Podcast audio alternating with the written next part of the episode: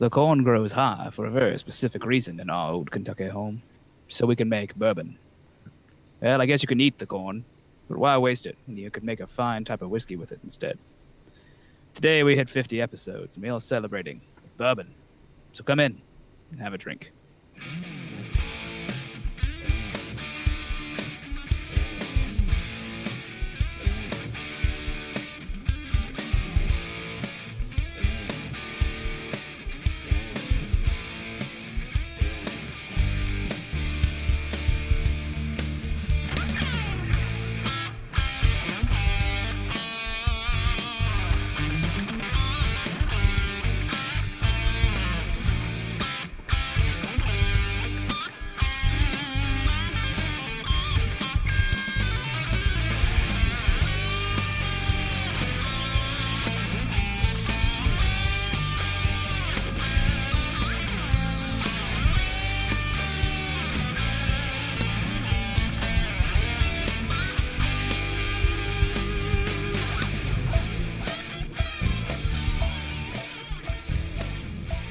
Welcome to Have a Drink, the show where you learn along with us about the glorious drink called beer. I'm Brittany Lee Walker.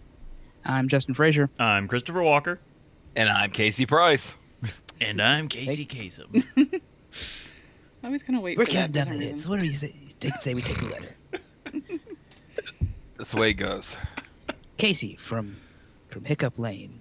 Hiccup right Lane. In, so, so Casey. Right in saying, I drank way too much today. Yeah. So, yeah, I apologize for all listeners that I am already super intoxicated by the time we get on the show. He's already I mean, been drinking a lot of whiskey, and now he's going to drink a lot more. Yeah, yeah, absolutely. Uh, this is I'm just so excited about our fiftieth episode, guys. Yeah, fifty episodes. Yeah, that's Woo! Nuts. That, first of all, like that's. Ugh. Hey, when you're when you're going every other week, that that's it's actually. Of, yeah. It's a, a lot. Big deal. Oh. So, yeah. Um, what's everybody been doing? Uh, well, I think Casey's been drinking. Yeah, so today I had a whole lot of sangria. mm. I've been switching over a little bit more toward mixed drinks for the summer. And uh, so we did a sangria today with some white grape juice, some uh, box wine.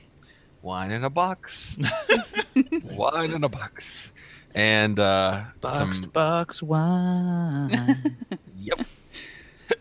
So we did that and uh went to the pool, and I am wasted at this point. Uh I finished off with uh, uh Westbrook um from North Carolina, a little Gosa, and then recently they had their um key, key lime Gosa, which is really good. It's very sour, but it's really good. Hmm. Uh, delicious. We got to have the uh, Abita, the Abita key lime Gosa last night. Oh, it was it was all right. It wasn't as good as their other fruit beers that we'd tried. It, it, it was more um, tart than getting any of the fruit, honestly. Yeah, there was like no no liminess really to it. So for mine, it was like drinking straight lime juice, like that lime mm. juice out of the fake oh, lime, the little container. Plastic lime thing. Yeah. Yeah, the little fake, plastic. Like the container is fake. Yeah, so it's just like it's just like a, it's a dream. So you imagine it there. Or... Exactly. Yeah, yeah, yeah. You know, no, from the uh, plastic lime. Hmm. So it had sort of that oh, flavor to it. That, that thing. Okay. Yeah. Yep. Uh, I I will say I did have something pretty pretty special last night. Hmm. Uh, a friend of mine had been sitting on uh, sitting on a bomber of Woot Stout for like oh, a year. I saw that check two. in. Yeah. Mm. And uh, it it aged well. I would imagine, yeah. It was actually really good. Uh, that stuff's amazing. Like there was like five or six of us trying to drink out of it, so we're all like taking like tiny pours. We're like, okay, no, no, it's fine. Well, I do have a little bit left over, and then like five glasses just shoot forward. I'll take some. Always a thing. Yeah, Woot's got that nuttiness to it. It's got the either pe- pecans or something in it. I can't remember what it is. Um. Yeah. Well, it, yeah, it's, it it's is, pecans it's like, or walnuts. Yeah, something like that. Yeah, that is delicious. Yeah, I'm sitting on a bottle of last year's. I had the chance to get buy a bottle of the year before, but I passed on it. I can't remember why. I feel like an idiot. Yeah, this uh, they break this out when like everyone decided to bring some stuff down to uh to, you know, like, oh, I found some of this. Oh, well, I've got some of this. And I'm just looking around going, God, we all need to, like, schedule this better. Yeah. Yeah. It sounds kind of like uh, what happened with us. So, again, another weekend, another beer release. Uh, we were... Because we have a problem. Down at Listermann, where we tend to always be now. And it Is was... Is it your the... new Braxton? No, it's just that they do a lot of straight-out-the-door releases. They yeah. just bypass di- distribution. They're like, no, we're going to sell it right out the front door. But this was for uh, the Team Fiona beer, which is for the baby hippo, which is freaking adorable. They had quite the line and not enough beer, as tends mm. to be the case. as, as happens with releases. Yeah, uh, the first people in line got there at midnight, completely... overestimating how early they needed to was, be there. Yeah, two these two chicks got there at midnight, and we're, everybody's like, "What?" Yeah, they they had no idea what was going on either. Like they weren't there because they are huge beer fans. They were there They're huge hippo fans because they, it was a big thing. It's been on the news for weeks, and they were like, "Oh, this this is gonna be the thing to do," and they just showed up to do it and be around yeah. it. And no one. So it was really funny to watch because we all know what happens at bottle releases or just at beer releases. There's a massive bottle share that happens in line, which isn't one hundred percent legal.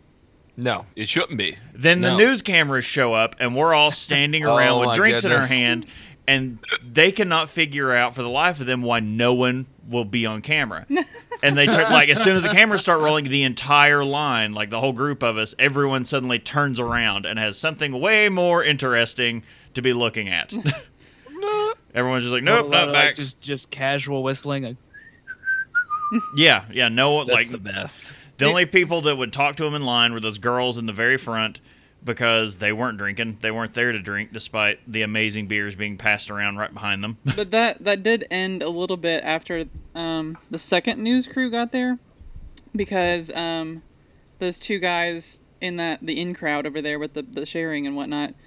Were chugging, like they cut the can at the end and did like the can chug thing on camera, like behind Jason, um, his interview, like the guy from Listermann, his interview. It was kind of great. Um, but yeah, they, and like one guy chugged a Gosa, and I was just like, "What are you even doing?" Getting some Gatorade at him. So yeah. I'll just run through some quick highlights of things passed around. Some Julius from Treehouse, absolutely delicious. Mm-hmm. Uh, Tart Side of the Moon from Vivant. Uh, that uh, sour stout, and that was a purposefully soured stout that is amazing. That was the first one I've had that I really liked. Uh, some Heady Topper was floating around. We brought the uh, the brewery's um, Guava Libre, which instantly got just that was drained. Everyone just like yeah, chugged that thing and then went.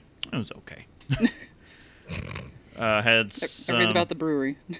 uh, Pentagram from Surly. Yeah, which by you have to say the so the A B V on the Pentagram is six point six six percent. Yeah, of course. And then working to what was my favorite one, uh, Mac Wizard from Vivant. Oh yeah, that's a Scotch one. It smelled and tasted like the peatiest Scotch you've ever had in your life. Oh. I mean, liquid it is smoke. Straight no. up Lagavulin beer. Yeah. Nope. But yeah. it's a, it was a Scotch barrel-aged quad that was absolutely uh, delicious. Can't do it. Can't do it. I mean, I'm just the... for him to break into to H W Bush. Not gonna do it. Not gonna, gonna do it. Uh, yeah, but there. I mean, I could sit here talking about the rest of the beers we had this morning, on and on. But it did require. Well, I remember. Me, how was the before? Hippo? Do what? How was the even hippo? Before? Oh. Um. It was actually good. It's good. Uh, it wasn't like piled on with fruit or anything like that. It was just a good, solid.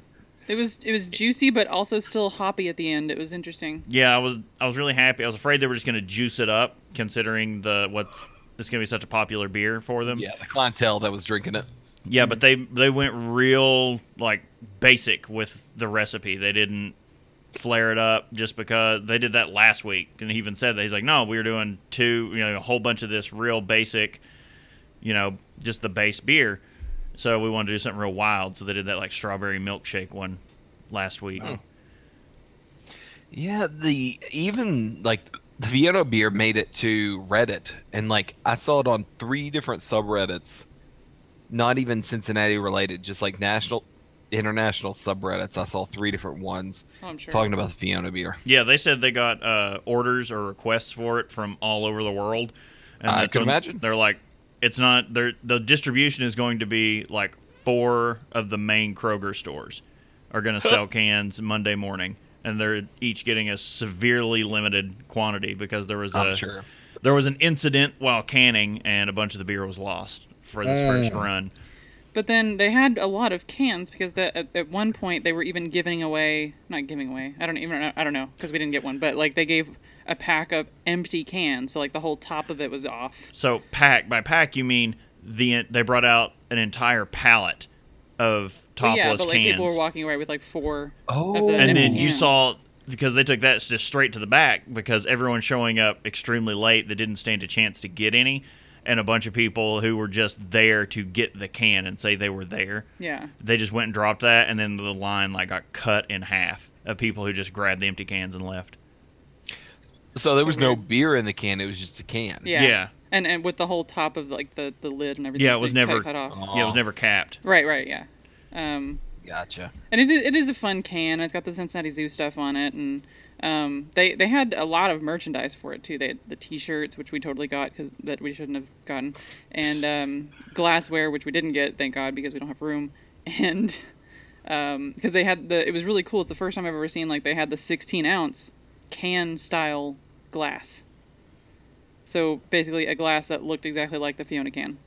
Mm, oh. Okay, okay. Yeah. And you could I've fit the entire you could yeah. fit the entire sixteen ounce can into that glass. So that was cool. A lot of people were getting those, but it was only like nice. one per person.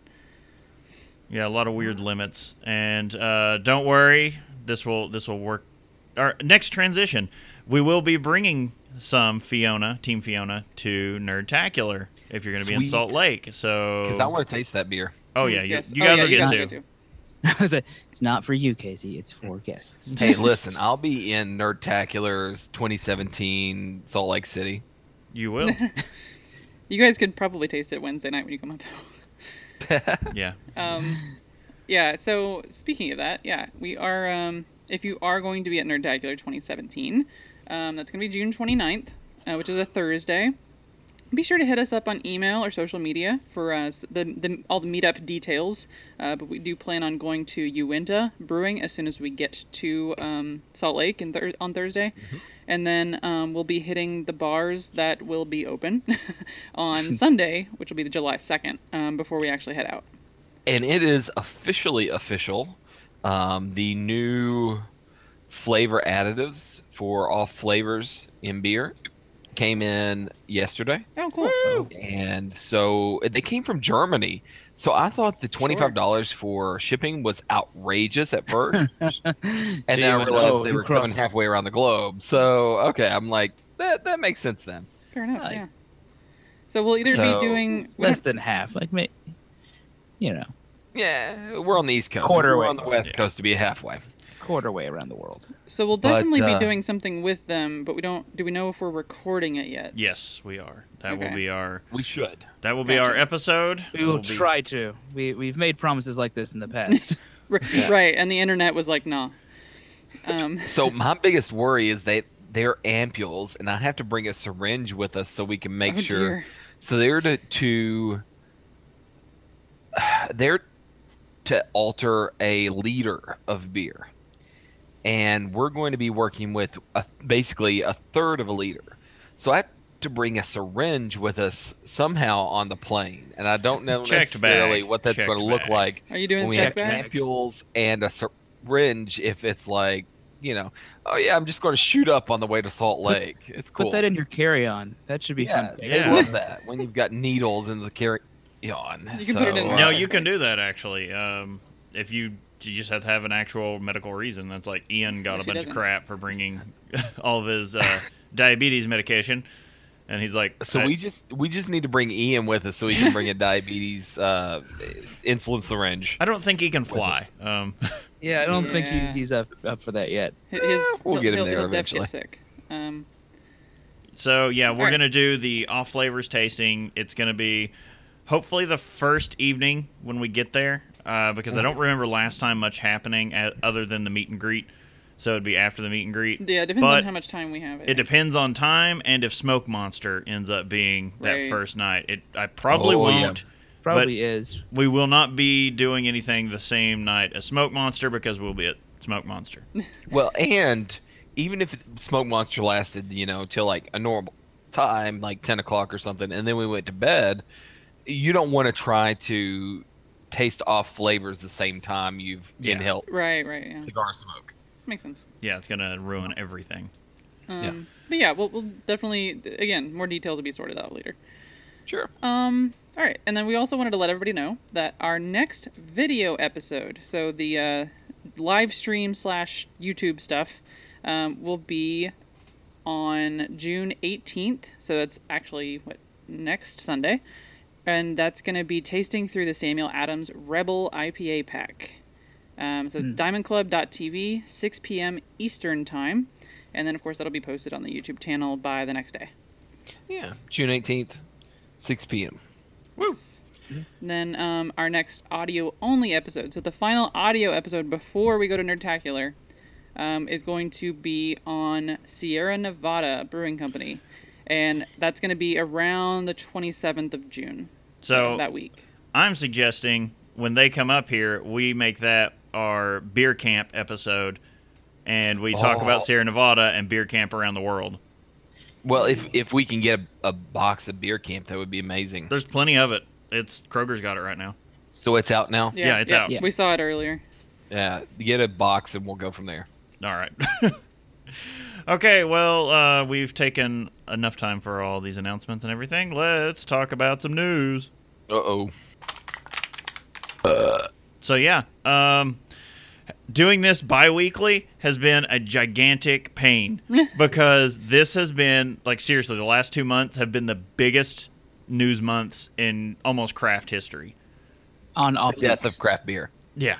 It's just absolute insanity because it's, it's, yeah, it's okay. You all have to already know. First story, uh, pulled this one out of Men's Journal, but we all know what happened. Beer review site Rate Beer announced partial sale to A B InBev. So this has started a whole soap opera of things going on. Mm. If you thought Anheuser-Busch, A B InBev, was only extending its reach into other craft, into the craft beer sector by acquiring regional independent breweries, well, you were wrong. In addition to the recent brewery acquisitions such as Wicked Weed, Devil's Backbone, and Golden Road, along with hop contracts, uh, home brewing equipment, and controversial beer-focused web magazines, A B's strategic grasp has gotten a hold of the tech space, acquiring a minority investment, there's quotes around that, in popular beer review and rating website Rate Beer dot com.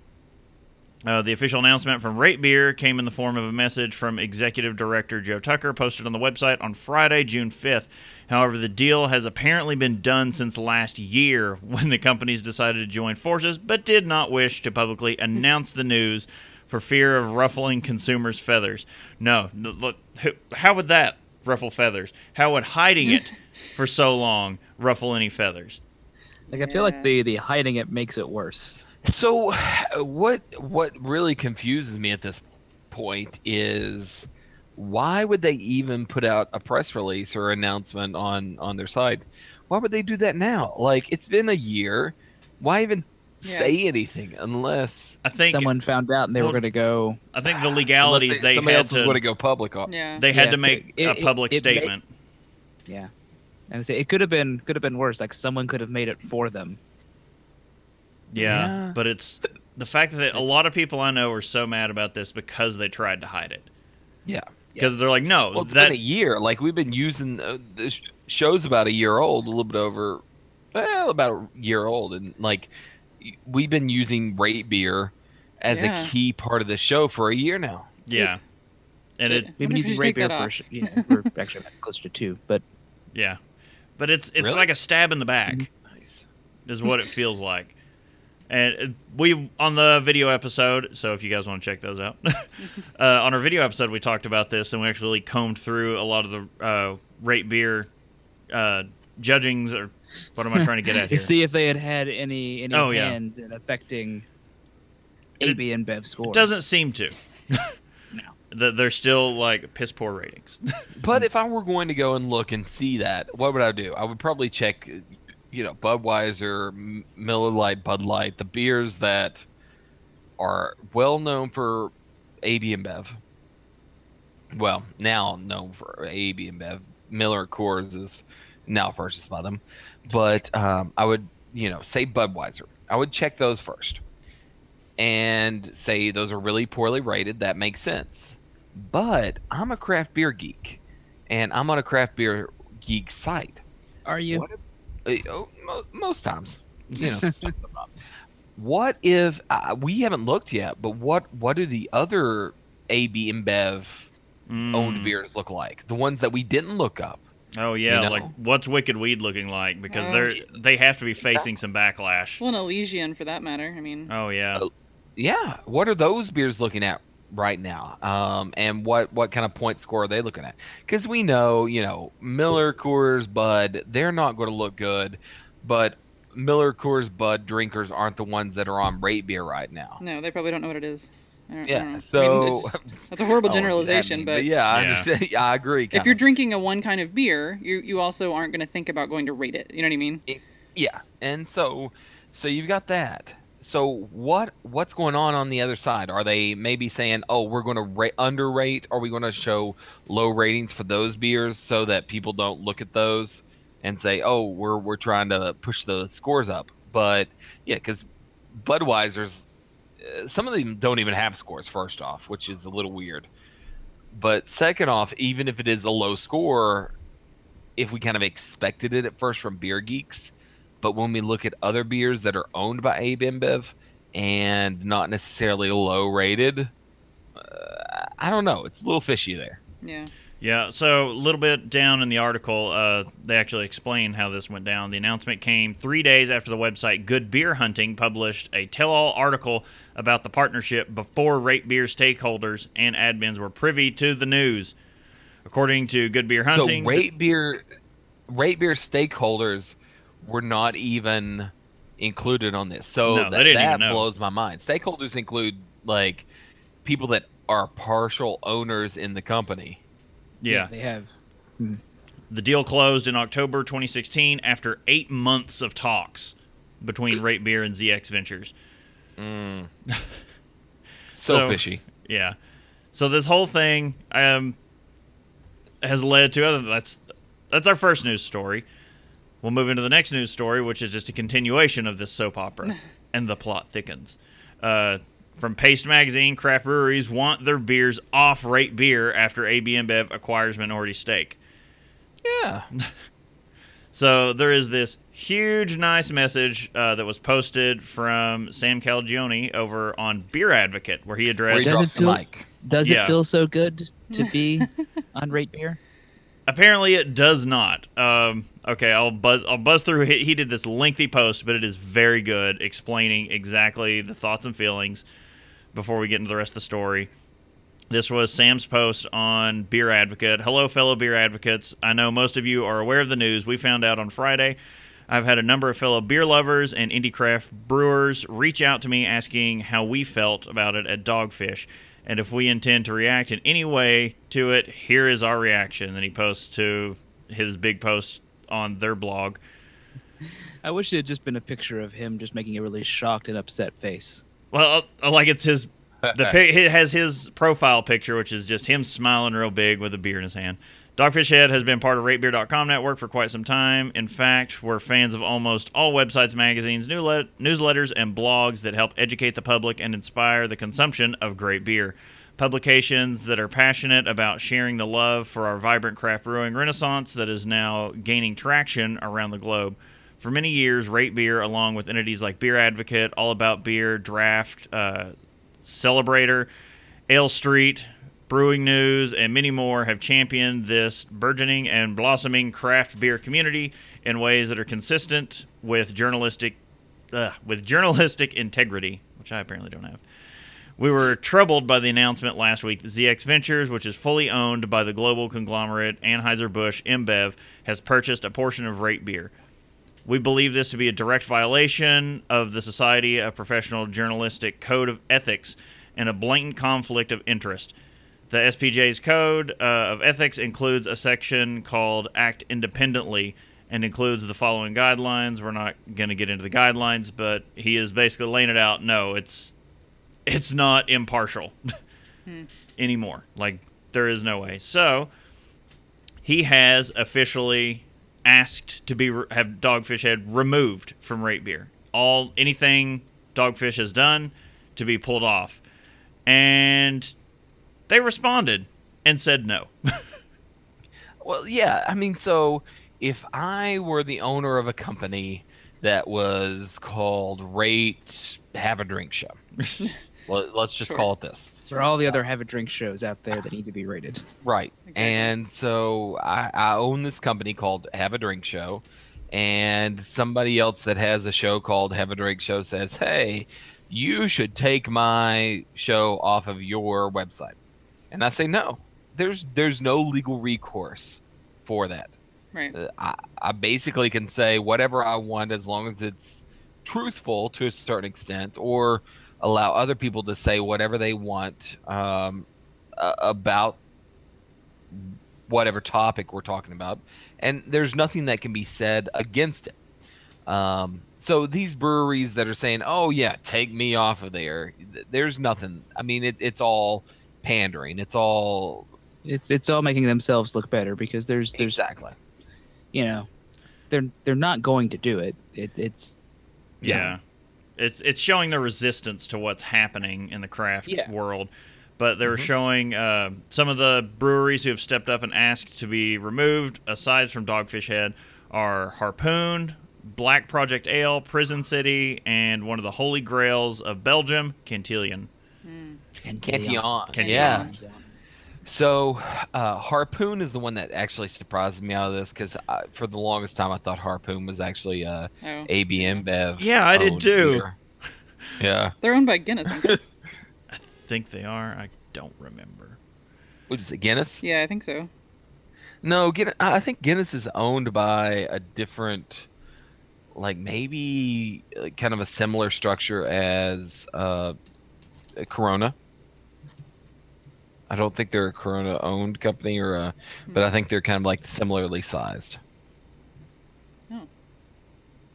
So Six Point, uh, I guess they've kind of joined arm in arm with Dogfish against Rate Beer, but there's nothing they can. Rate Beer's response is simply, "Hey, it's a user user generated site. Like people just they put the beers in, they vote them up, however they're going to vote them." So they claim. And whether or not it stays uh, that way. Diageo. So Diageo owns Guinness. Oh, okay. Yeah, I don't think anybody owns Harpoon. Yeah, I was looking that up. I guess not. That's so all weird. Right. I was thinking well, they were owned by somebody. Oh, well. Not even people who own Harpoon own Harpoon. Exactly. So, yeah, Rate Beer has decided, nah, we're not going to go with your wishes. So, like, this is just, as Casey was saying, pandering.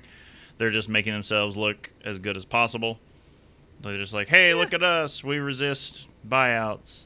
And I don't blame them. I mean, it's it's a big game. So my what's likely to be my future brother-in-law and I were talking earlier today. We were, you know, drinking a lot of uh,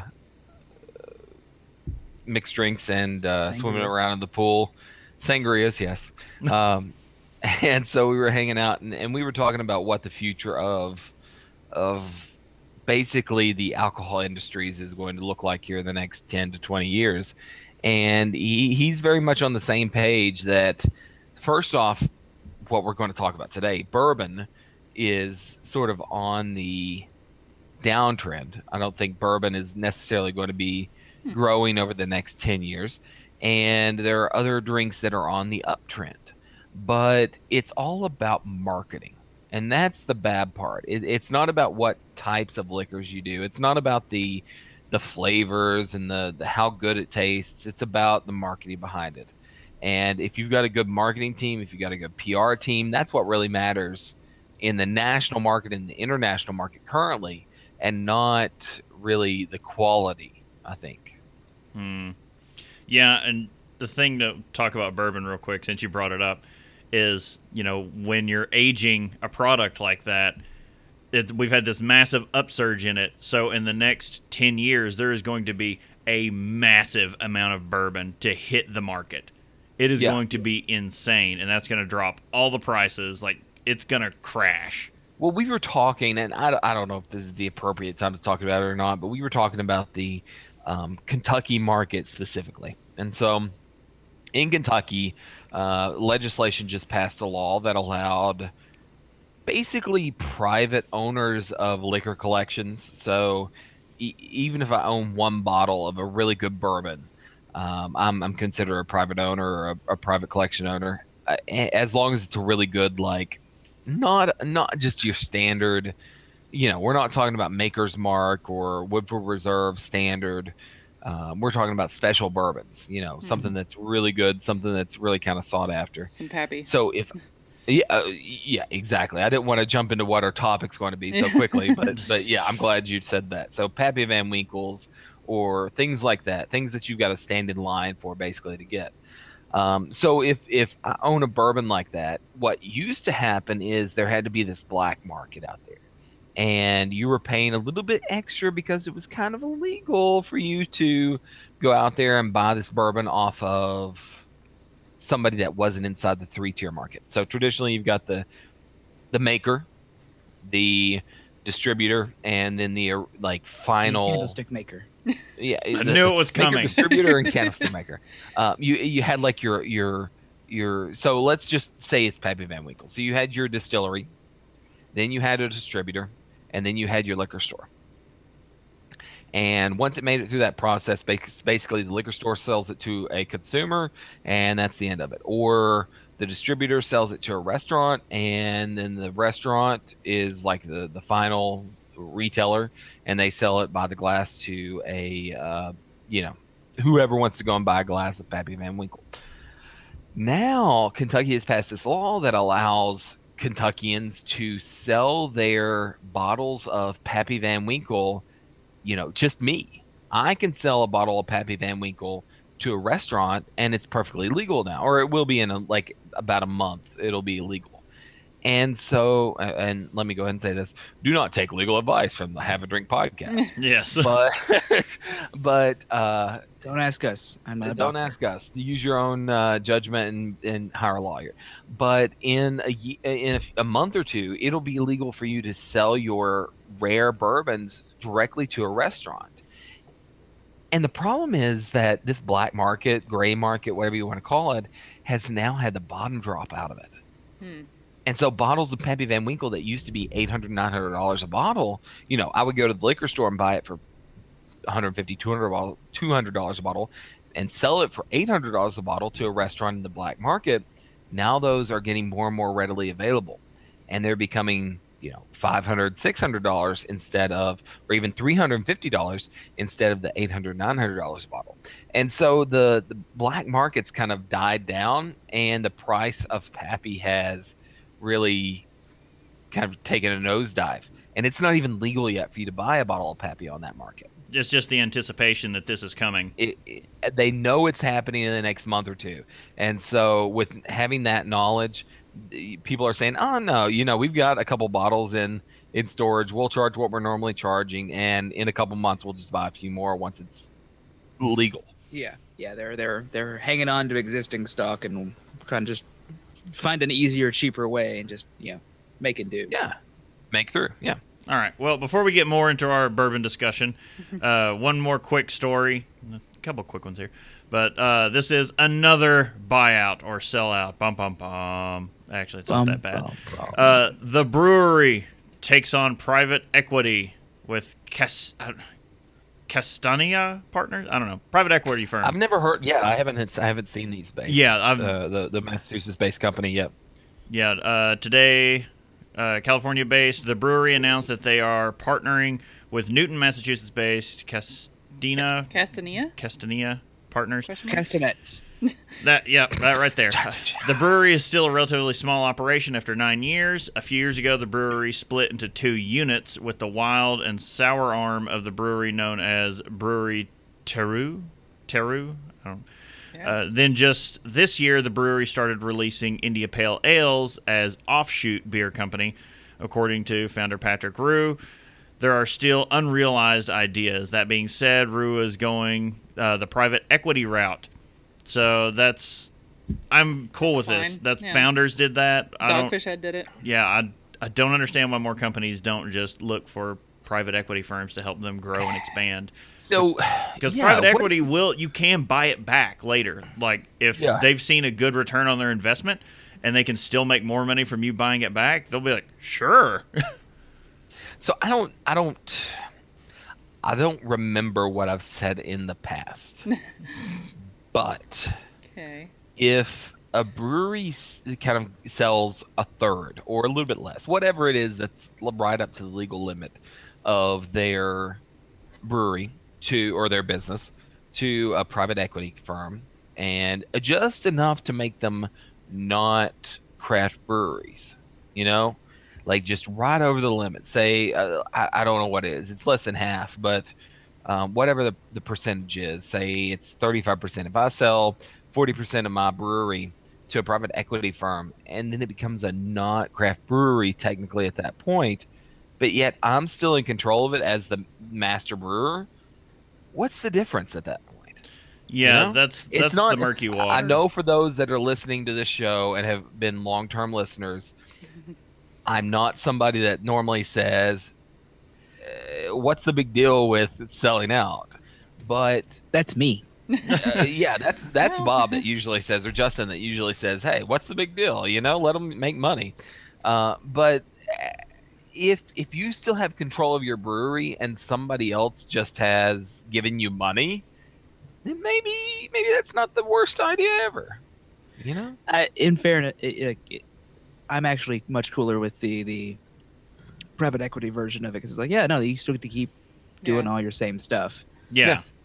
So why isn't why isn't the, the craft brewery definition uh, as long as you own fifty-one percent of your brewery uh, as a, a brewer or a distiller or whatever, you know, as long as you're a craft person and you own fifty-one percent, why can't forty-nine percent of the money come from some other fund source? Hmm. I don't know. I don't make these rules. Well, if if Sam Adams sold forty-nine percent of their business to some other fund source, they sold it to me. I'm sure that we would have this rule change in the next year or two. Yeah. That's true. So, yeah. That... All right, guys, we need to buy forty-nine percent of Sam Adams. Let's go. All right. I've got that laying around. No yeah, problem. Yeah. So I think that's going to wrap us up on news. And we do, after having to scrape it together, there are some new Untapped badges. Yay. Get riggedy wrecked, son! Casey already is. Authenticity there. Yeah, I was going to say, oh, geez, Rick. All right, uh, our first one. I, I think I seem to always get this one when they have badges. Uh, speaking of A B InBev, um, Blue Point. So it's the Blue Point Toasted Lager, which I hate to admit I actually liked. Um, mm. Toasted Lager was originally named for the toasted characteristics of Blue Point's original direct fire brick kettle.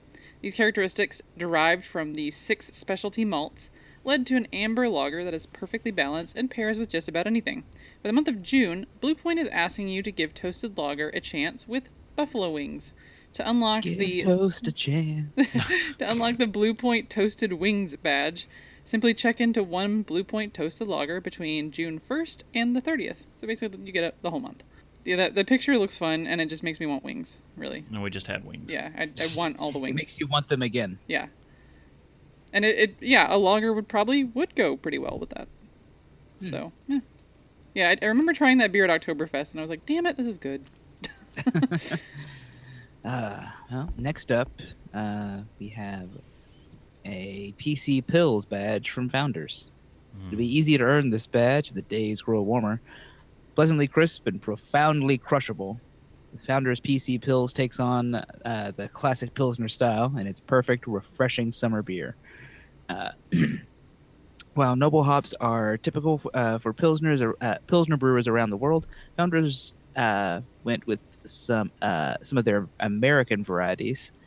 Piney Chinook, Uh, Citrus Cascade, and punchy Centennial hops uh, integrate beautifully and make this an easy drinker with floral characteristics. Try out this Pilsner. Check into one Founders P C Pils between June fifth and July fifth and you can unlock the Founders P C Pils badge. Man, you, you, can, you can drink this all fourth of July. Mm. So yes, yes, I've yes. already got this badge. I got this badge today when I saw the show notes. Somebody else in the, the – so we're we're spending this weekend in uh, one of our, my in-laws' houses, and they had P C Pils in the fridge, and I was like, I'm just going to drink this to get the badge, you know? I just grabbed it out of the fridge so I could check into it. I don't check into a whole lot of things. You badge whore. Yeah, it was just one badge, one beer, and got you the badge. And I was like, Founders, yes, it's whatever. You know. It was easy. Yeah. And it's hot out, so it was, not yeah, good. It was very good at the beer, at the uh, pool. It was a very good beer. Yeah. Um, so uh, this next beer comes from Vedette, and I'm going to admit, I had no idea what the Vedette brewery was. Yeah, I, I'm right there with yeah, you. Yeah, new to me. Still don't think I've ever had anything from them, but go to their website on a laptop immediately because their website Just is... Just a laptop? This, I can't do it on my computer? I don't know what it looks like on a phone or a computer or whatever, but on on a standard it's great um no it's great Chrome browser, now I have to go, it came up with some selection ah. pieces that were like ninety-five windows, yeah, and they cracked me up. No, so the site is amazing. Yeah. So Vedette says, we want your face. In a world of social media, viral videos, and memes, everyone wants their five minutes of fame. With Vedette, a classic Belgian brand featuring extra blonde, extra white, extra ordinary I P A, you can have just that. Head over to their website, submit a photo of yourself, your pool party, your frisbee catching dog, or anything within reason, and it could end up on the label of your favorite Vedette beer. We're doing this tomorrow. Like when we go to the pool tomorrow morning, we're doing this. Sure. So after you're done dropping your favorite label-worthy photo off at Vedette, why not enjoy one of their beers and unlock the brand new badge? Check into one Vedette Extra Blonde, Extra White, or Extra Ordinary between July seventh, or sorry, June seventh and July seventh. And the Vedette Once Your Face badge is yours. I've never seen this beer that I remember, uh, but uh, this is pretty cool. Yeah, uh, I, I definitely want to try some. I keep spinning this bottle on their website. Yeah, I was just sitting there spinning that bottle forever. Little, the weird little fat beer bottles. Like, I've never seen these oh. ever. Uh, the, the, the bottle shape does remind me of another. Yeah, and I can't think what it is. I've seen the bottle shape before, but I don't think I've ever seen that brand. All right, so we're pushing ourselves on time, but I think we actually have a topic. Lagavulin neat. Clear alcohols are for rich women on diets. I thought that the clear alcohol thing made sense. Well, the they're choice. Not that drunk doesn't make a lot of sense because not at well, all. I don't know what you're talking about. I've lost my hiccups finally. Uh, That's he drank great. through the hiccups. I drank through the hiccups. Now his, now his stomach muscles are just too drunk to care. But now uh, I think we're going to start off with a quick clip.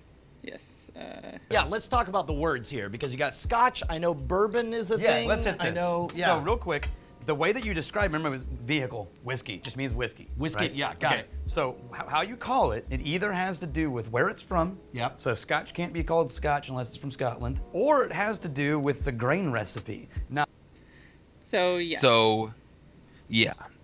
And although bourbon is technically about where it's from and the grain recipe. No.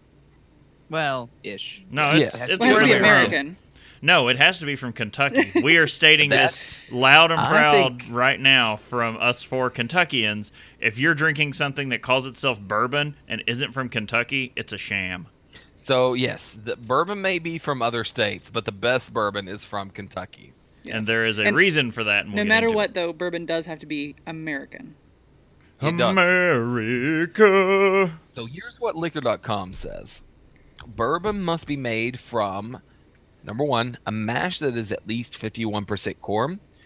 The rest of the mash may be made up of rye, wheat, malted barley, you know, other other additional things, but basically it has to be fifty-one percent corn. I'm just saying this is the easiest way to get your body to digest corn. Certainly not those little yellow kernels shooting at the back end. Yeah. Uh, while most bourbon today is still made in Kentucky, and I'm going to amend that and say the best bourbon today is made in Kentucky.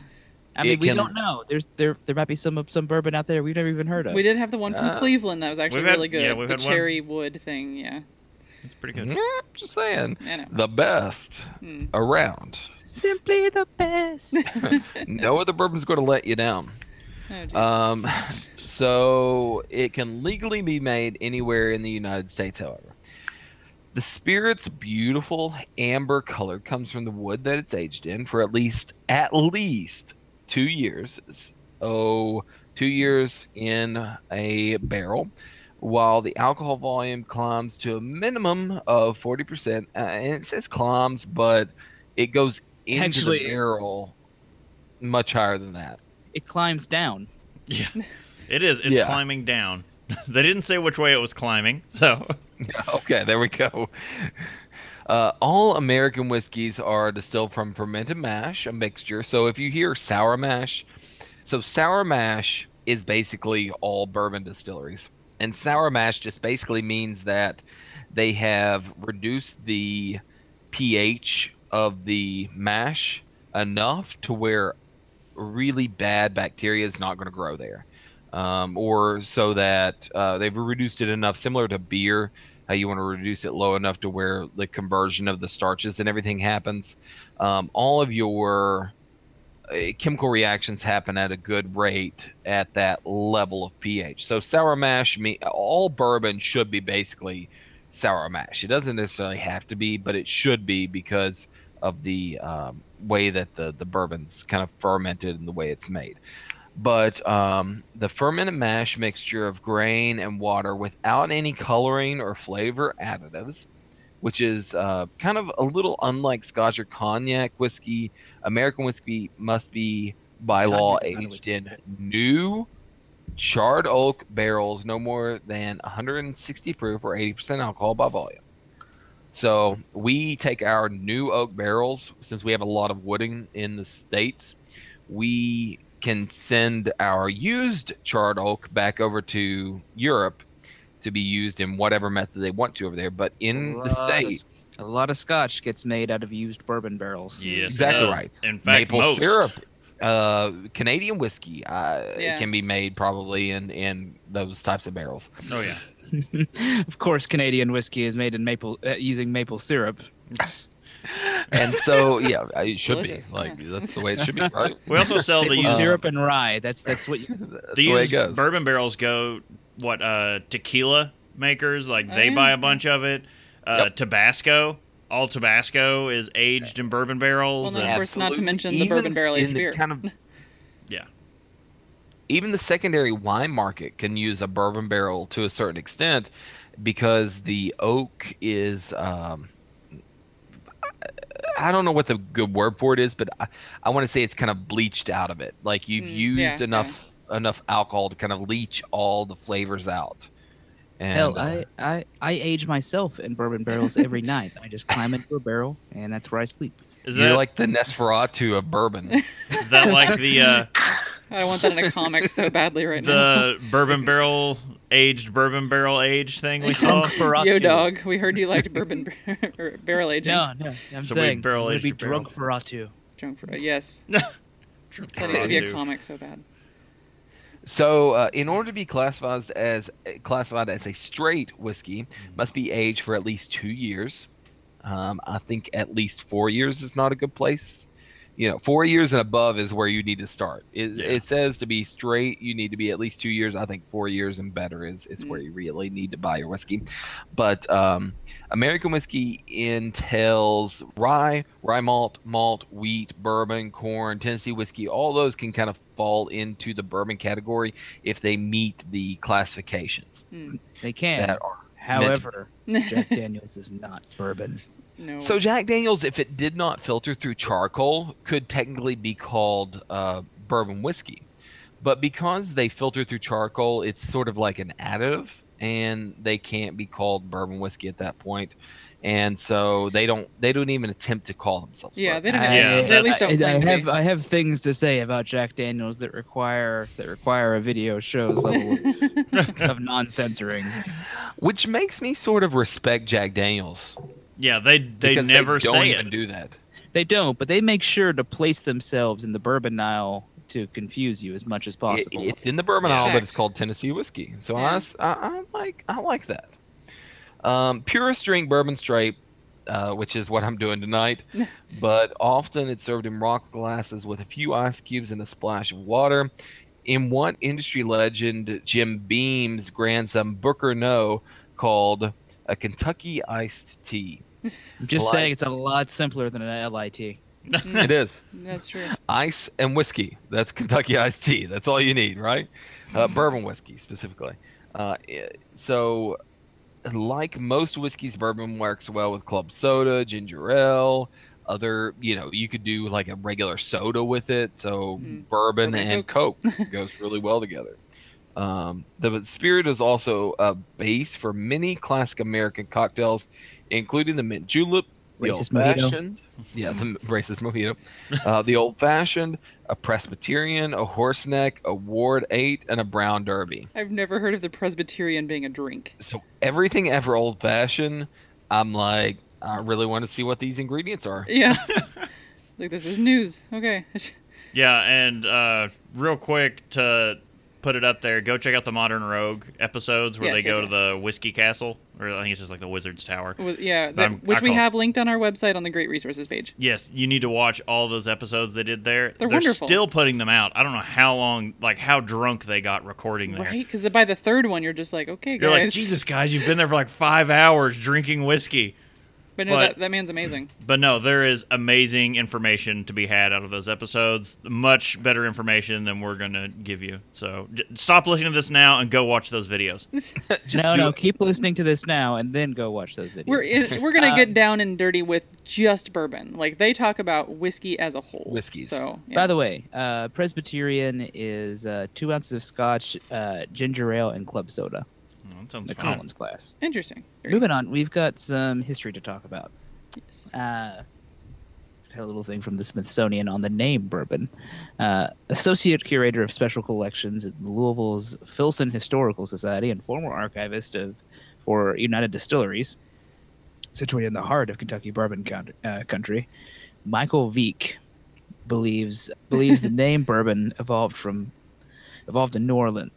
New Orleans, New Orleans, whatever the hell you call it. New Orleans. New Orleans. New Orleans. Uh, after two men known as the Tarascon, Tarascon brothers arrived Terror. to terrorists, uh, two, two men known as the Tarascon brothers arrived in Louisville from uh, the south of Cognac, France, uh, and began shipping local whiskey down the Ohio River to Louisiana's bustling port city.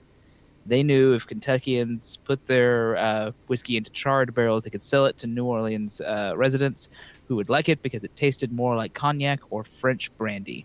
Uh, in the nineteenth century, uh, New Orleans... Hmm? I was just going to say, so it, this is very similar to the stories that I've heard as well. If uh, bourbon wasn't necessarily first aged in charred oak barrels, it just happened to be that...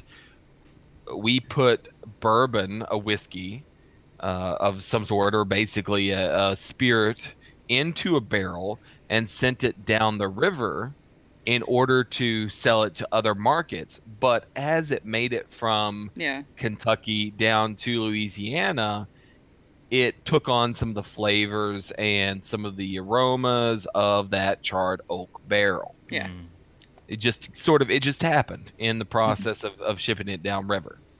And so it wasn't necessarily a start that, hey, we're going to put it in a charred oak barrel. It was just, oh, yeah, this is just what we do. We put it in barrels so it can get somewhere. And, and you know, the charred oak barrel wouldn't produce any sort of, um, uh, if you charred it, you sort of like got rid of the bacteria that would be in it. Just it sterilized it. it. Hmm. Yeah, sterilized it. And so you, you sent it downstream in a sterilized barrel of sorts, and that sort of was the way it went. Well, in the nineteenth century, New Orleans' entertainment district was Bourbon Street, as it is today. People started asking for that whiskey they sell on Bourbon Street, uh, he says, which eventually became that bourbon whiskey. Uh, still, Veach concludes, we may never actually know who invented bourbon or even who the first Kentucky distiller was. Uh, he also wrote a book called uh, American Kentucky Bourbon Whiskey and American Heritage, which we I'm totally going to put on the website too, because I was like, ooh, we should. It's on our that. Amazon wish list now. Yeah. I was like, hmm, that seems like a that sounds like a good flight book. Yeah. Um, yes. Yeah. Is it audio? Can they read to me? Can they read it to me? Uh, I wonder if it is on Audible. Let's see. History dot com has the influx of settlers who crossed the Appalachian Mountains in the late seventeen hundreds. Soon learned that Kentucky soil was perfect for growing bourbon's second main ingredient, corn. Uh, drawn in part by Virginia's nineteen, uh, sorry, nineteen, seventeen seventy-six corn uh, corn patch and cabin rights act, which offered four hundred acres to any settler who built cabins and planted it on uh, planted corn and then planted corn on then territory of Kentucky. Immigrants of uh, from Germany, Scotland, and north of uh, and the north of Ireland were among those who arrived with the whiskey distilling uh, knowledge from their homelands in tow. Which is where to... I assume you get most of the Eastern Kentuckians with their Scotch-Irish descent. Yes. Um, yeah. Well, that's, that's uh, like everything for the longest time. Everything east of uh, basically Virginia's border just went west. They didn't know where it stopped. So to cut in, that book is on Audible. Oh, good. So you can yeah. have it read to you. But also... Uh, that's, that's my type. I can't uh, read. I'm Kentucky. Uh, our home county, Jeez. actually, uh, I have a friend, well, a friend of all of us, uh, Patrick, his dad, has done a lot of extensive research looking up their family history and came across the fact that the first official structure built in the county was a distillery. Should have been. Yep. So before they had a schoolhouse, before they had any public buildings, they had a place they had to, to make whiskey. Can't live without put, liquor. Should we put up a church? Church comes third. First liquor, then something else, then, then church. church. First liquor, then beer, then church. We need someone to feel guilty after we're done with the first two. Uh, The ease of growing corn in Kentucky caused distillers who migrated from the East Coast to change their whiskey recipes. Rye was plentiful in Pennsylvania and Maryland, Wild Turkey master distiller Jimmy Russell says. But when the distillers came over the Appalachians, they found that corn was the dominant grain, so they could uh, they could use instead of rye. Met his grandson, by the way. Just saying. Yeah. I think I remember you telling me about that. There was yeah. a big to-do or something. Uh, yeah. Um. In the by the seventeen eighties, the distinctive style of corn-based whiskey was being distilled in Kentucky. Whiskey increased in popularity after the American Revolution, uh, as the import of rum, which had been the most popular alcoholic drink in many American colonies, slowed with the decline of the triangle trade with Great Britain. Suck it, slavery, I guess. Yeah, go ahead and uh, check out our rum episode to get more into that. And yeah. we had some fun on that episode, but there's...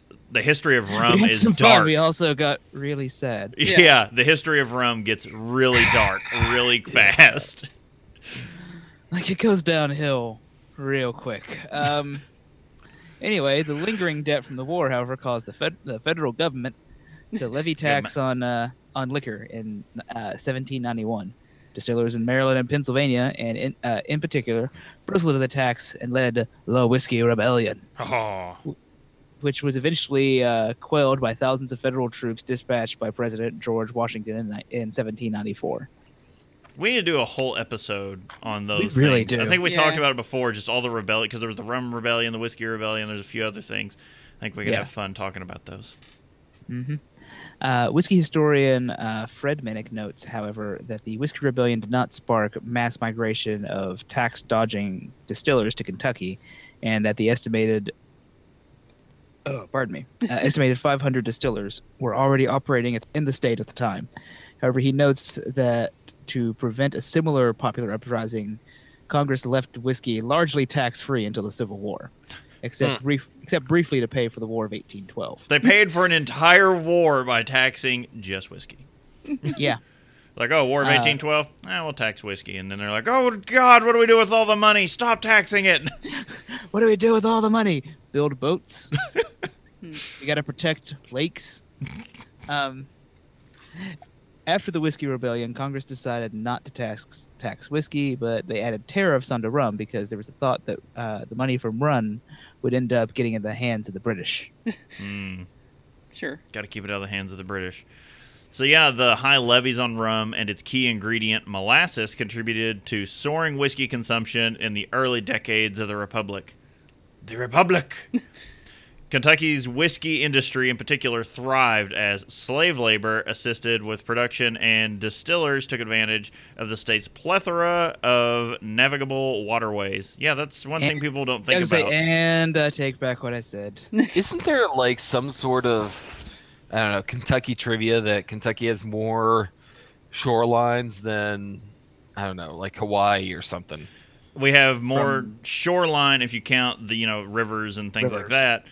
Than uh, Michigan or any other state. Yeah. It's not that we have, you know, massive lakes with massive, you know, beaches and things on them. No, we just yeah, have a lot of rivers. A ton yeah. of small rivers that you can navigate with. But uh, such as the Kentucky, Tennessee, Ohio, and Mississippi rivers that provided easy access to big cities such as Cincinnati and New Orleans. New Orleans. New Orleans. And Cincinnati. So is there something in Kentucky's water that has caused the bourbon industry to flourish? In yes. fact, there is. The state... crack. Sits, yeah. we, we, it's what we use. Everyone Lots else uses fluoride. Crack. We put crack in our water. Have been for centuries. Sprinkle a little crack. That's the new one. Yeah. The state sits atop vast deposits of blue limestone, which filter out hard iron and impart sweet-tasting calcium and magnesium. To this mm. day, you can go to an open stream in Kentucky, and it will taste better than ninety percent of tap water in the country because of the limestone filters, because the limestone filters out unwanted minerals. Well, I mean, you can do that if most of our water wasn't tainted from coal runoff coal. and yeah. Yeah. Straight, straight pipes. pipes. you if you actually yeah. found a good spring that wasn't ruined. You'd have to get deep Fresh back right in. Out of the mountain. Yeah. You'd have to get deep back in, like, Daniel Boone National Forest, and maybe you could Pretty do much. that. Or or find a spring that comes straight out of the hillside. Yeah. Yeah. yeah. So, yeah, uh, a simple tasting guide for the savvy drinker is what was talking about that. Uh, it was, that that guy wrote that book. Yeah. Yeah. yeah. Um, Bourbon Curious is the start starting title of that book, which I was like, huh. Bourbon Kentucky's wide temperature swings from chilly winters to hot summers are also... In the same month. Yes. As it turns out, in the same month. Are also in June. yeah, are also conducive to producing bourbon because they cause charred oak barrels, which give the spirits its amber color and distinctive taste, to alternatively absorb and release the whiskey because it causes the contraction and expansion right, of the right. wood, pouring it. And that's great. Like, if you can see some, some of the planks from a bourbon barrel... Uh, peeled off, you can see the lines that show year year on yep. year how deep into the wood that the bourbon actually yeah. went. You can get like a, this little red line that goes deeper than the char, but it shows how deep the bourbon went over the time it was in that barrel. Yeah. Uh, we have the ideal climate to age bourbon, probably, says Russell. Uh, you need the hot summers and cold winters so that that wood can breathe and the whiskey can move in and out of it, and that is crucial to it. Yeah. So uh, yeah, it, this uh this episode is just a love letter to Kentucky. Sorry guys, um, to everyone else out you're there. You're welcome. Yeah. Sorry, and we gave welcome. you bourbon. You let us have this. Yeah. yeah. We don't have a lot of good uh, other things. things going on. So we got us, horses and bourbon. bourbon. Let us enjoy them. Basically. Um, okay. Oh, I did hear. Oh, did anybody hear who won the uh, oh, Belmont? No. By the way, no. It's not. Was it a tip. horse made of bourbon? Oh, I thought you were going to tell us. You were just actually asking. We have no idea. No. Oh, well, crap. Uh, I thought you were going to say... Google like, another tab here. Um, okay, so we did... This is kind of brief, but um, anybody who hears of bourbon will hear the name Pappy Van Winkle. So no, maybe not everyone, but... It, no, you you'll heard. long enough. It's you, pretty... You yeah, it, it's it's fairly known, I think, but... Um, this is just some bullet points, uh, real quick. So um, this is also from liquor dot com. I, there was a, it, there's some good sources on there. But um, so it's it's known as one of the finest bourbons in the world. Uh, any bottle of Pappy Van Winkle is a rare find, and what's unknown is how many cases are available each year. While most bourbon is made from a mash of corn, rye, and barley, the Van Winkle recipe calls for a sweeter mix of corn, wheat, and barley malt. Um, the wheat allows for more graceful aging. Pappy Van Winkle isn't just a catchy name. He was the family's pioneering um, patriarch. The bourbon icon started out as a liquor salesman in the late eighteen hundreds and later ran his own distillery. Uh, he got tired. Like, no, yeah, this stuff sucks. It's going to my way. Uh, I'm going to say the name of this company. Sazerac. Sazerac. The Sazerac Company now produces Pappy Van Winkle's bourbon at its Buffalo Trace Distillery, uh, but the original recipe is still used. The thirteen-year-old oh, Trace Distillery. That place sounds familiar. Vaguely familiar, yes. Yeah. If we were doing video, I've got my Buffalo Trace hat on right now. Um, the thirteen-year-old Van Winkle Family Reserve Rye Whiskey was the first premium-aged rye whiskey on the market, which I didn't know that, so I thought that was kind of cool. And there's there was some great uh, controversy a few years ago with uh, some extremely old bottles of Pappy down at Buffalo Trace. Yeah. I guess they're still missing. I haven't actually looked up an update to this story because uh, they put in to be reimbursed, I guess, from their insurance company. Yeah. Your over. wedding was a wild time. I will say nothing about what happened. Right about the time. it, it, it was within a few weeks of our wedding, actually, that um, yeah. a massive amount of extremely old Pappy Van Winkle bottles just vanished from Buffalo Trace. I would neither confirm so, nor deny anything. Yeah, and I can gone when say... Got it's assumed that they were not stolen, that they have, if you want to look at it innocently, that they have been misplaced somewhere on the property mm. and that they will stumble back across it at some point. Uh, but it then I can, it, people say I, that they just hid it for insurance reason, reasons. I can unequivocally say that those bottles were stolen or barrels at that point. It wasn't even in yeah, bottles. It was barrels. Yeah, it was barrels. Those were stolen.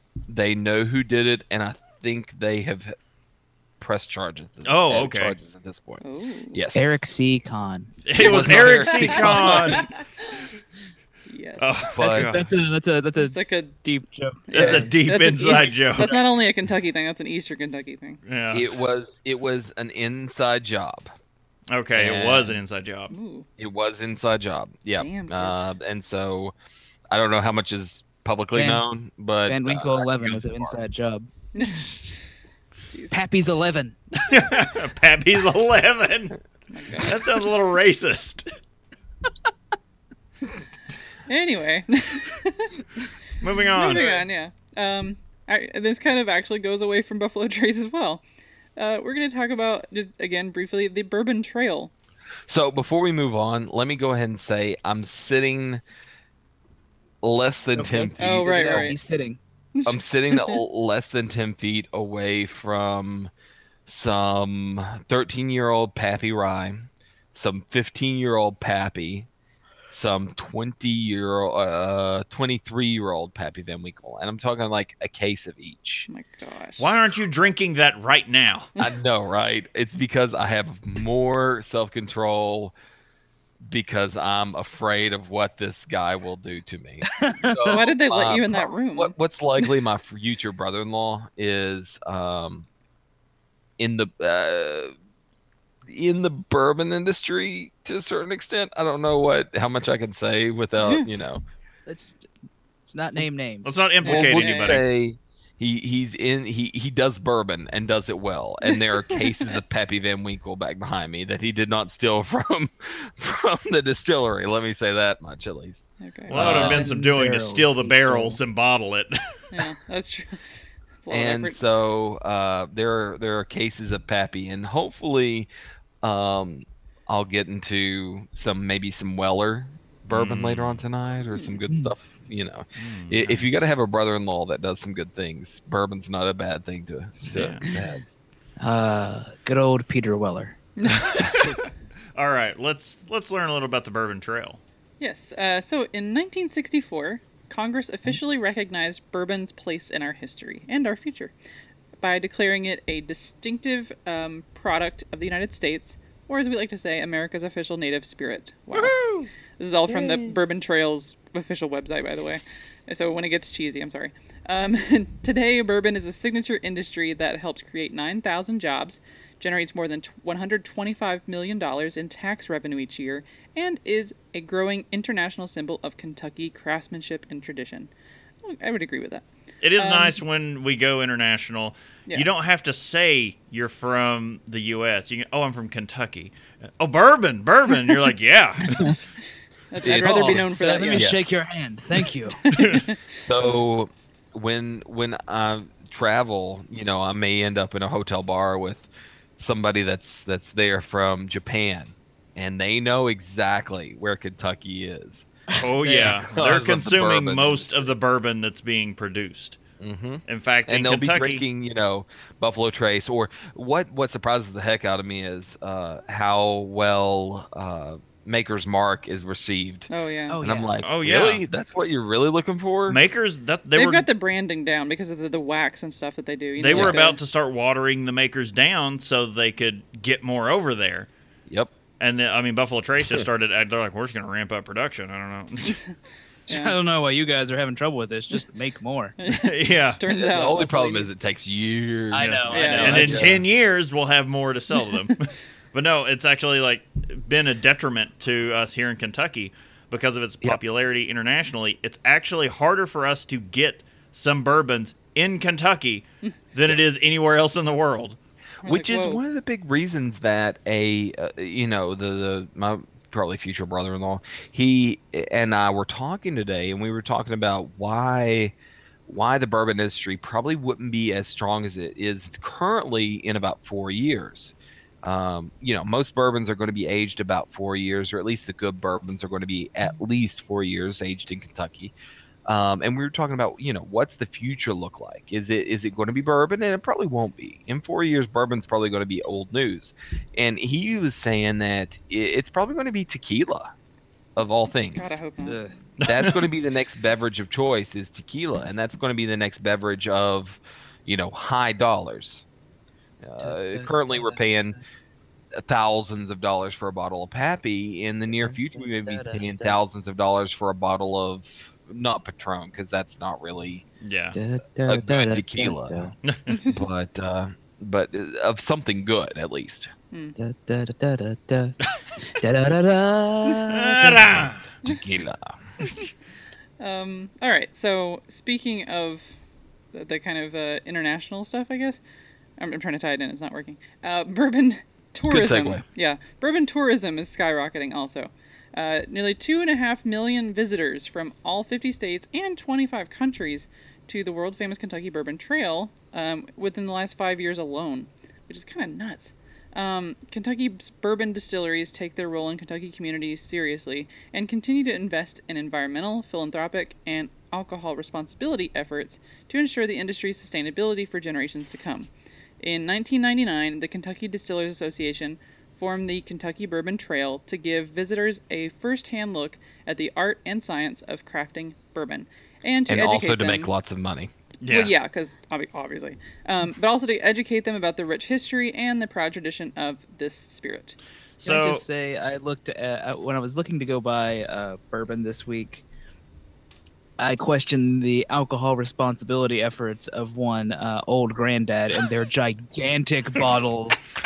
Those gigantic plastic jugs. The plastic one, yeah. Yeah. Yeah. yeah. It's like stupid big. So there's something we've been floating around here. Casey may be the pioneering person on this. Uh, there is Nerdtacular, which many of us will be at. But we wanted to put a feeler out to see how you all might feel about a have a drink group outing on the Bourbon Trail.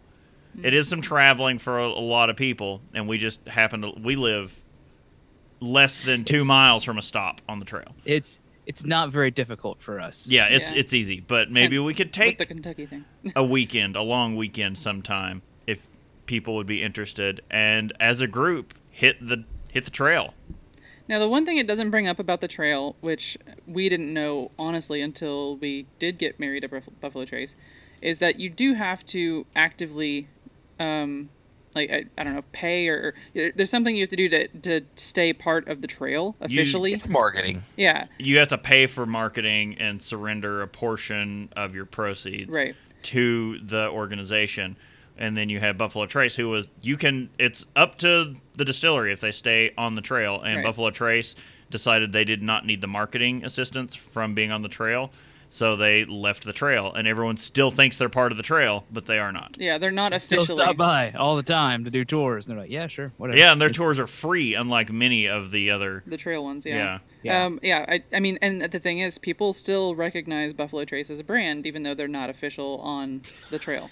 Um, well, that's that's one of the big things is, so Buffalo Trace may not necessarily be a huge whiskey in its own regard, or at least a highly sought after whiskey, but at Buffalo Trace they make a lot of amazing oh, yeah. whiskey. Yeah, the so, Eagle Rare. Eagle Rare is by far one of my favorites.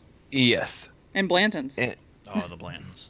They they have a lot of cool stuff out of Buffalo Trace. They I, I feel like they're not hurting. Yeah, no. In terms of all the. And it's not known to be the best bourbon in the world. It's just like it's it's also known as just. It's kind of like how we say, like, the beer-ass beer. Bur- but Buffalo yeah. Trace is... It's bourbon-ass bourbon. Yeah, it's yeah. it's the affordable, like, I'm going to go get a good bottle of bourbon. It's not... I think uh, a lot of the things with it, it's not an old brand. Yeah. Because they created the that label when, like, the nineties. I, that I Buffalo remember. Trace was created as a label. Mm-hmm. But the recipe is a much older recipe. Right. Yeah, well, and so even though Buffalo Trace isn't necessarily... an old bourbon, or it's not necessarily a, an amazing bourbon, you know, they make things like Pappy Van Winkle, like we talked mm-hmm. about just a few minutes ago. Yeah. And that's where it's made. And so even though it's not on the bu- uh, bourbon trail, it's still an amazing whiskey yeah. producer. Mm-hmm. Can I just say so, there's something great about bourbon tra- about uh, bourbon distillery tours, and you go out, walk into their barreling areas, and you're just like, that smell, oh my oh, gosh. It smells so good. Yeah. Uh, seriously, I would have a bedroom in a bourbon rickhouse. Right? Oh my They need gosh. to have a candle with that smell. So amazing. That's yeah, we need for everything. Yankee Candle, get on that. Why do we not have that already? Yeah. Bourbon right. rickhouse. That's All right. a that's a candle flavor.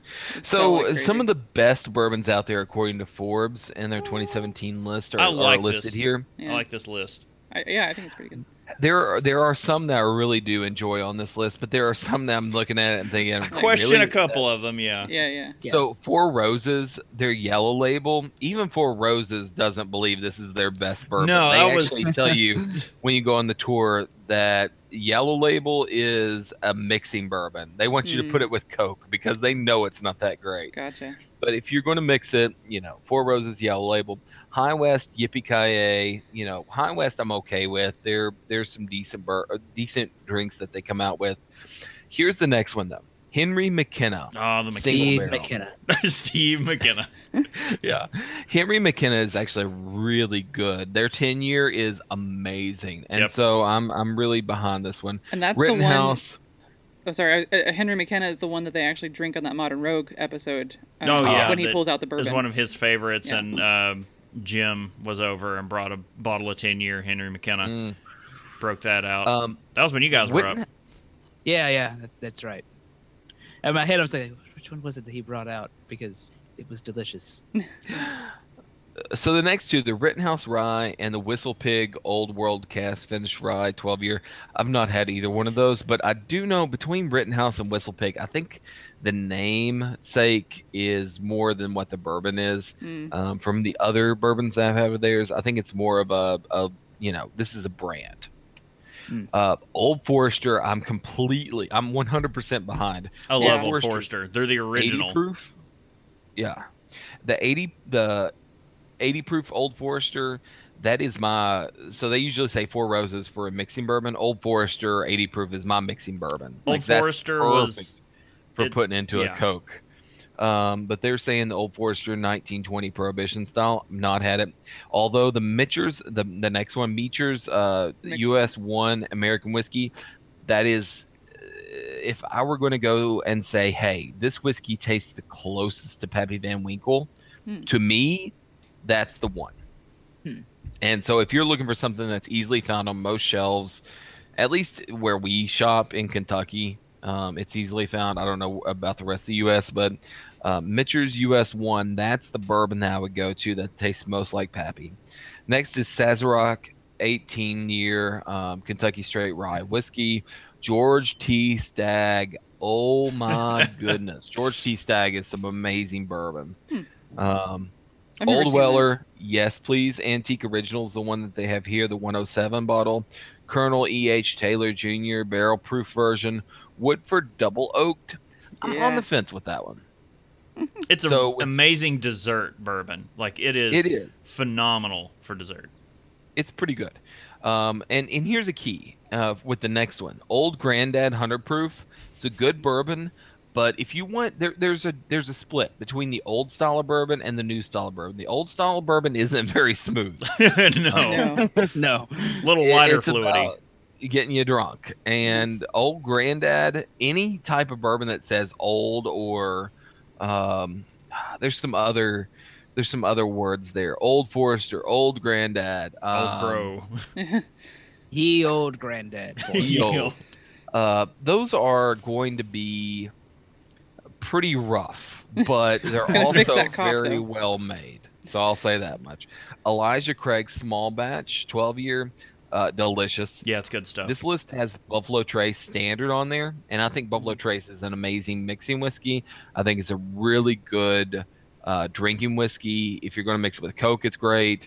Uh, it's, it's all-purpose. It's yeah. yeah it's, when it's you were versatile. When you cut out, we, we were saying that that's the beer-ass beer of bourbons. Like it's just a bourbon-ass yeah, it's, bourbon. It's a good utility bourbon to keep around because it's good for yes. everything.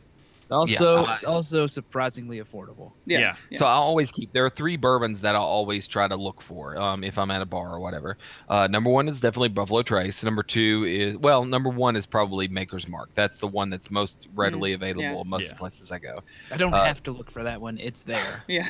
It number two is uh, Buffalo Trace. And I think if I'm going to mix a whiskey, if I'm going to make some sort of mixed drink with a whiskey, that's the good way to go. And number three is Knob Creek, which isn't on this oh, list, yeah. but Knob yeah, I was surprised about I that. Yeah. Go to. That yeah, the fact that Knob isn't on here is a little Odd. off. Uh, when I when I spent my tour in Northern California, locked away in the mountains for a while, there was a bar that the surrounding like three counties had access to. There was only one mm. bar, and the only actual bourbon that they had was a bottle of Knob Creek, which I proceeded to basically stake claim to for my stake.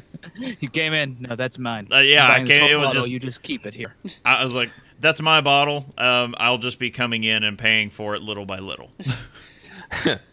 uh, the the last one on this list, I think, is an important thing to look at, and so this list is listed. This list is listed. Uh, this list is uh, said to be Forbes twenty seventeen list of best bourbons. But this last one's not necessarily a straight bourbon like what I would normally think of. Um, and it's a rye. Uh, it's the Van Winkle Family Reserve Rye thirteen year. And this rye is specifically probably the best and most affordable out of all of the Pappy Van Winkle series or the Van Winkle series. If I were going to look for a... The Van Winkle collection. the, if I were going to look for one uh, spirit out of the Van Winkle group, it would be the rye. And it is the most affordable, the most readily available of all of them. Now, I'm not saying that it's easy to get to because you're not going to go walk into a bar or you're... Or, sorry, you're not going to walk into a... a liquor store and find just a Van Winkle on the shelf, and if you do, buy it immediately because the resale value is better than the um, the retail value. Mm. But if you were able to, to find this or track it down in a restaurant, get a glass of it. it it's going to be somewhere around twenty dollars a glass, and it's worth it. It's well worth it. Um, it's not like the thirty-five forty the glass that you're going to look for when you're buying fifteen-year-old Pappy Van Winkle, uh, but it's a very good whiskey. All right, yeah. That's there is one other whiskey that I, uh, one other bourbon that I, I tend to try to grab every so often if I if I can. Uh, it's not on the list, but it's uh um. So what was it? I I, I was I was trying to think of. Oh, Basil Hayden. Hmm. I always enjoy that for a nice. Uh, mm-hmm. It's a different style of whiskey. Like it's it's a smoother, uh, very, very smooth, very vanilla-y kind of. Like if you're trying to get someone into bourbon, mm. it's a good starting point. All right. Yeah. Like, I would grab people, like, I'd find a bottle somewhere. Here, no, no, smell, smell this. This smells delightful. I know. So why don't we hear about some imposter bourbon? They are technically bourbon. They're technically correct. Legally, yeah. They're legally uh, correct. So there, it, I wanted to find a list of some of the bourbons that you might find they're made outside the, outside of Kentucky, you know, the homeland. Uh, if we want, we can go into a little bit. I've just got the article up over here. I pulled it off of. Uh, it's from like an old twenty fifteen uh, Eater article, but they had a list of like it was eighteen uh, bourbons you can find outside of Kentucky mm. or made outside of Kentucky. So out in Colorado, you've got uh, Breckenridge bourbon. Sure. That name sounds familiar. Just a little um, bit. But you've also got uh, in Illinois or Illinois, uh, you've got a couple. Oh. You, hmm? Illinois. Illinois. Uh, in Illinois, you've got Few Bourbon. Few. Uh, Not one, but from, few. From Few Spirits, F E W. And then you've also got Koval Single Barrel Bourbon from Koval Distillery. Apparently they utilize organic two-grain mash bill of corn and millet, a cereal grain prominent in Asia and Africa. Hmm. Hmm. Hmm. Yeah. Uh, yes, indeed. Indeed. Uh, Indubitably. In Iowa, you have the cleverly named Iowa Bourbon. That's from Cedar Ridge. Apparently, they also uh, operate a vineyard and a winery. Uh, you've got, in Michigan, uh, Grand Traverse Bourbon. They age their bourbons for three years and three months in full-size fifty-three gallon barrels stored in climate-controlled... This says Brickhouse. Yeah. Okay. Mm-hmm. Uh, my brain wants it to say Brickhouse, so it can be a brick house. house. So it can be mighty, mighty. Mm. Keeping all, the, keeping, all the bad, keeping all the bad air out. Um, so, Michigan, I can't help but bring it up. Casey was the one who grabbed a bottle, and I haven't been able to find a bottle since. Um, but we tried the beer barrel from uh, New Holland. New Holland. And yep. it's they uh, the Dragon's Milk is aged for, like, what is it, two to four months or something in bourbon barrels? Or whiskey yeah. barrels. So... But then they t- they just basically brewed whiskey and put it back in those barrels, so it's not technically right. bourbon, but it is delicious. it it is. Um, it's a whiskey. It's technically still a whiskey, uh, but because it's got an additive in it at that point, it's not necessarily a bourbon. And a it's straight second bourbon use. Whiskey. I'll give you an additive. Actually, no, that's like third use on the barrel. Technically. Uh, which I'm okay with. I think that's a good way to go. But yeah, that stuff's uh, good if you can find it. Also from Michigan, uh, Journeyman Distillery Featherbone Bourbon. All right, then. Nice. Featherbone. Yeah. Uh, no, there's nothing that interesting about them. They have a picture of some of their stuff, it looks like. Uh, New York seems to have quite a few. New York really jumped on making bourbon outside of Kentucky. So in New York, you've got Hill Rock Estate Bourbon. And they also, like, that's an eighty-five dollars bottle of bourbon, it looks like. Ugh. Not worth it. Yeah. It, well, I don't know if it is or not, but it's not Hill, from Kentucky. It's from the, yeah, it's from the Hill Rock Estate Distillery. Uh, it's unique for several reasons. They're one of a small number of distillers which floor malts their own grain in traditional Scottish fashion. Hmm. Okay, they, do you know the difference between floor malted grain and normal malted grain? No. So floor malted means that you've got basically this giant...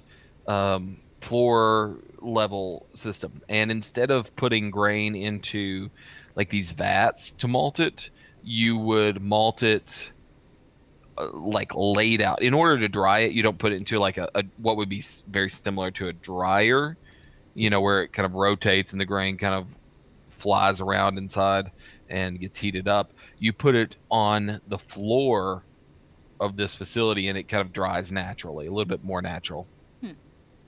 Well, in addition to to floor uh, floor malts their own grain in traditional Scottish style, they grain which they also grow themselves. The bourbon is Solera aged, continuing to incorporate bourbon. They distill and age in small barrels into Oloroso sherry casks, which contain mature seed bourbon.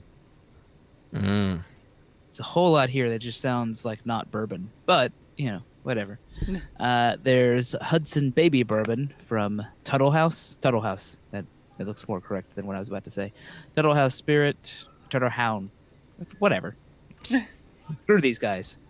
Uh, uh, Tuttle Town. Tuttle, uh, Tuttle Town uh, Spirits is the first whiskey distillery in New York since Prohibition. Mm, wow. All right. Uh, it's made out of one hundred percent corn. Jesus. Uh, and, all right. And it's ninety-two proof. Uh, so the only problem with, with making a one hundred percent corn whiskey is that you've got, it, by necessity, you have to put some sort of enzyme back into it, a chemical enzyme, mm-hmm. which will um, convert the corn starches into uh, sugar. If you were doing it with corn and barley, the barley automatically has naturally an enzyme in it that would convert that. Mm-hmm. But since you're doing one hundred percent corn, you've got to put a chemical component in there in order to change the starch into sugar. All right. Well, and let's see. There's the McKenzie bourbon from Finger Lakes Distilling. Uh, Northern after, New York. Yeah. After an initial aging period spent in small barrels, McKenzie bourbon is finished in Chardonnay wine cask and bottled at ninety-one proof. Nice. Widow Jane Heirloom Bourbon. Um, Let's just get through some names here on these. yeah. Uh, Pennsylvania, they've got Wiggle Organic Pennsylvania Bourbon. All right. Obviously. Wiggle, okay. wiggle with it. Wiggle. Texas, you got a couple. The Garrison Brothers Texas Straight Bourbon. Uh, and the first legal distillery in Texas. Garrison Brothers, which is a range of bourbons. Hmm. Uh Then there's uh, Yellow Rose Outlaw Bourbon from Yellow Rose Distillery. Also uses one hundred percent corn. Uh, Virginia Bowman Brothers. Uh, Bowman Brothers from A. Smith Bowman Distillery. And actually runs a first run uh, distillate via parent company Sazerac and the Buffalo Trace Distillery. Oh. Okay. In Washington State, you have Dry Fly Washington Bourbon one oh one. Uh From Dry Fly Distillery uh, down in West Virginia. You've got Yearling Bourbon from Smooth Amber Spirits. Uh, Wisconsin has V Bourbon Whiskey from Yahara Bay Distillers. And in Wyoming, you've got the also cleverly named Wyoming Whiskey sure. from Wyoming Whiskey. Not very inventive on their names there. But yeah, those are some some bourbons. I may want to try them at some point. Just to see what they taste like to be made we outside have, of... We have an imposter bourbon on our shelf, but it, it's actually pretty good. From Ohio. So, from Ohio. It's close, but still not from Kentucky. All right. Well, that about wraps it up for bourbon. Anybody have anything else they'd like to say about it? P A bourbon? It's the water of life. Aqua Vita, yeah. I'm interested in what everybody's drinking tonight. Oh, uh, yes. What? What? Let's, uh, let's get into that. Drink with me, friend. Need a. It's uh, misleading. Nothing. Nothing. Yeah. Pops. We need a more apt. No, we don't have cork, a. Just a good. We'll have to get. That'll be another thing to add later on. Yeah, I've I've already done a second pour of mine. Um, I'm on pour three. Not yeah. like I'm on. I've just been doing little pours as we're going. I'm just like, oh, yeah, a little, like more, little, little, little more, a little more, a little more. Um, I can't afford it. Fair enough. Uh, so this was actually on that that uh, that Forbes list. Um, I am drinking the Woodford Reserve Double Oaked, uh, and it is a very dessert. Um, I forgot how smooth it is, like just uh. oh, it's it's just it's delicious. It, it it's the dessert of, of of bourbon. It's fine. According to the bottle, this exceptional bourbon has been crafted in a unique double barrel process, first matured in a custom crafted barrel and then re-barreled in a heavily toasted, lightly charred barrel for finishing. It features a wide range of rich, complex oak character. That's about right. Yeah, it does. Yeah, it's it's ninety. It says ninety point four proof. Um, obviously from Woodford Reserve out of uh, Frankfort, Kentucky. Um, yeah, it's just. It's so good. It's one of my favorite bourbons, I think. Um, now we had a we had a couple of options to choose from, and I thought about going with the Ohio one, and I was like, that just feels wrong.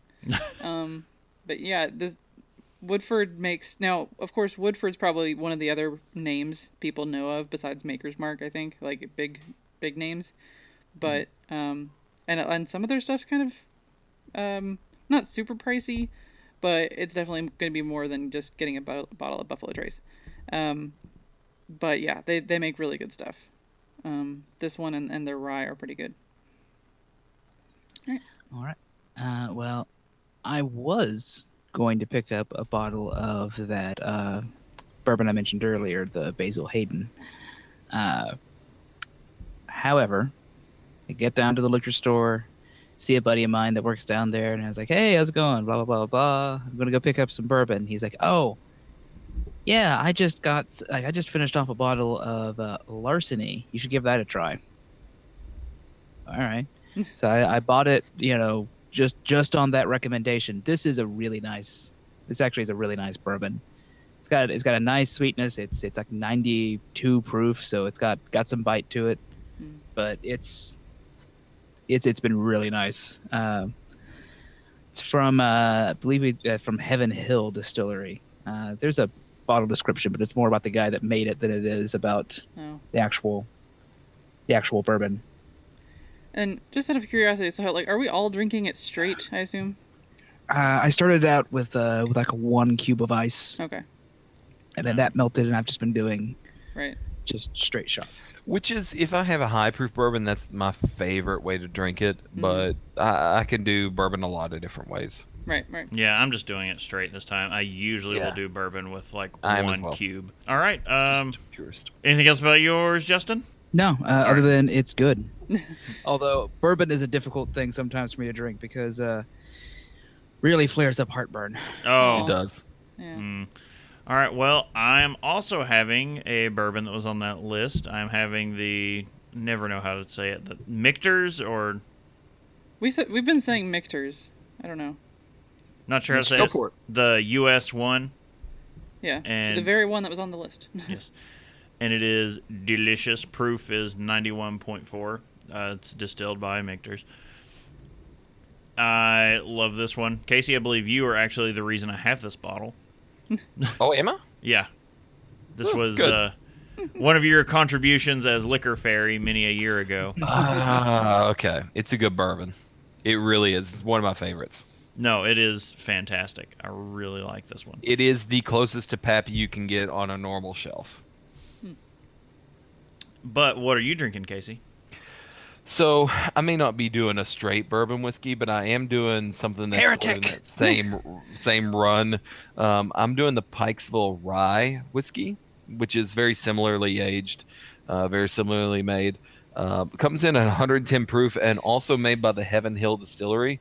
Uh, but, you know, people hear Heaven Hill and they think, oh, that's that cheap che- rot yeah. gut well liquor, and it's not. It's Heaven Hill does a lot of stuff. It just so happens that they do a very cheap whiskey with their name on it, um, yeah. which is which is a decently good whiskey, but it's you know it's well whiskey. And Heaven but Hill Heaven Hill barrels are where Bourbon County Stout from Goose Island comes from. Yes, and, and yes, there's a lot of folks that look after and, and try to find the Heaven Hill barrels because they leave a lot of Heaven Hill in general leaves a lot in the barrel, and that's that's probably a big key is if I'm going to make a Bourbon County whiskey, I want there to still be some flavor left in the barrel instead of me making like a you know a four hundred year old whiskey barrel and trying to pull out some flavor out of. Yeah. Everything's already been extracted. I want something that's still got some left in the barrel. So that's that's kind of where it comes from. Right.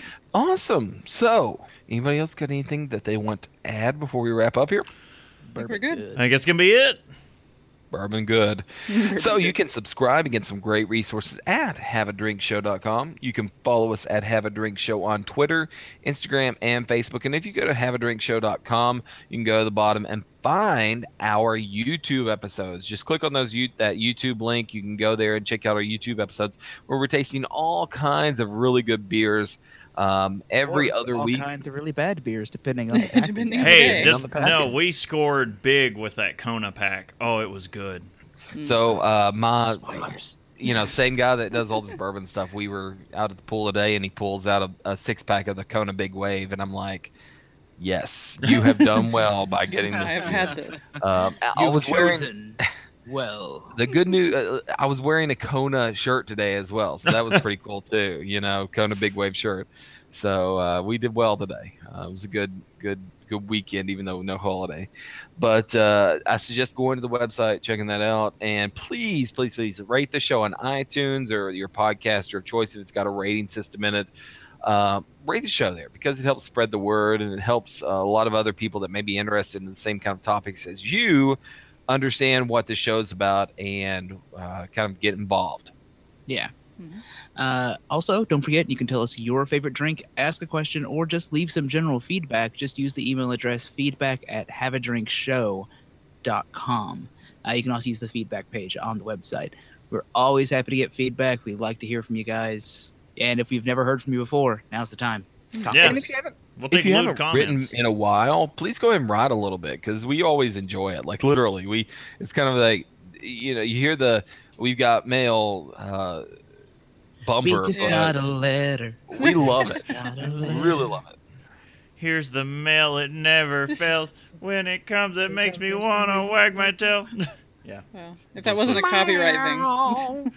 All right. Uh, yeah, and all joking and fun aside, guys, I'd like to remind everyone to please drink responsibly. Very important. Yes. Um, so as mentioned at the top of the show, we do have a couple, uh, another video and audio episode coming up before we head to Nerdtacular. Um, so check us out in another couple of weeks for that next episode. Uh, once again, I'm Brittany Lee Walker. I'm Justin Frazier. I'm Christopher Walker. And I'm wasted on bourbon, but I'm Casey Price. So we'll see you next time. Bye, guys. Bye.